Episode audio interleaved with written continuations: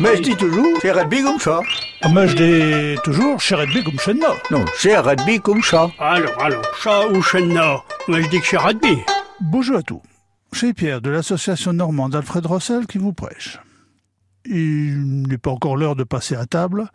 Il est donc pas trop tard pour vous parler du sujet d'aujourd'hui, la morve.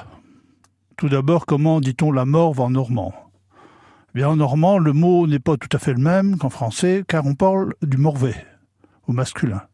Avait le morvet ou nord, avoir la morve. On dit aussi avait des morviao, au pluriel. Ou encore cette expression que vous avez certainement entendue à l'école, il a la quioque, il a la morve au nez. La morve, ça peut être aussi les brelins, c'est imaginé, et très poétique.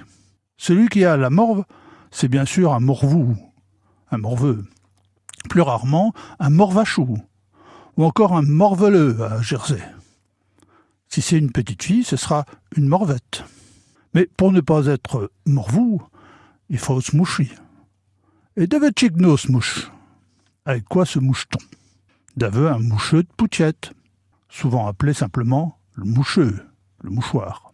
Le moucheux de poutiette, mouchoir de poche, qu'il ne faut pas confondre avec le moucheux de cou, le mouchoir de cou, l'écharpe, ou le moucheux de fille, le mouchoir de fil, qui n'est autre qu'un châle. Avant de vous laisser, une petite expression. Vaut mieux laisser un knoll morvou que de l'y arracher.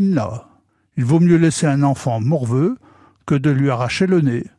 Il faut éviter que le remède ne soit pire que le mal. Bonjour et à bientôt.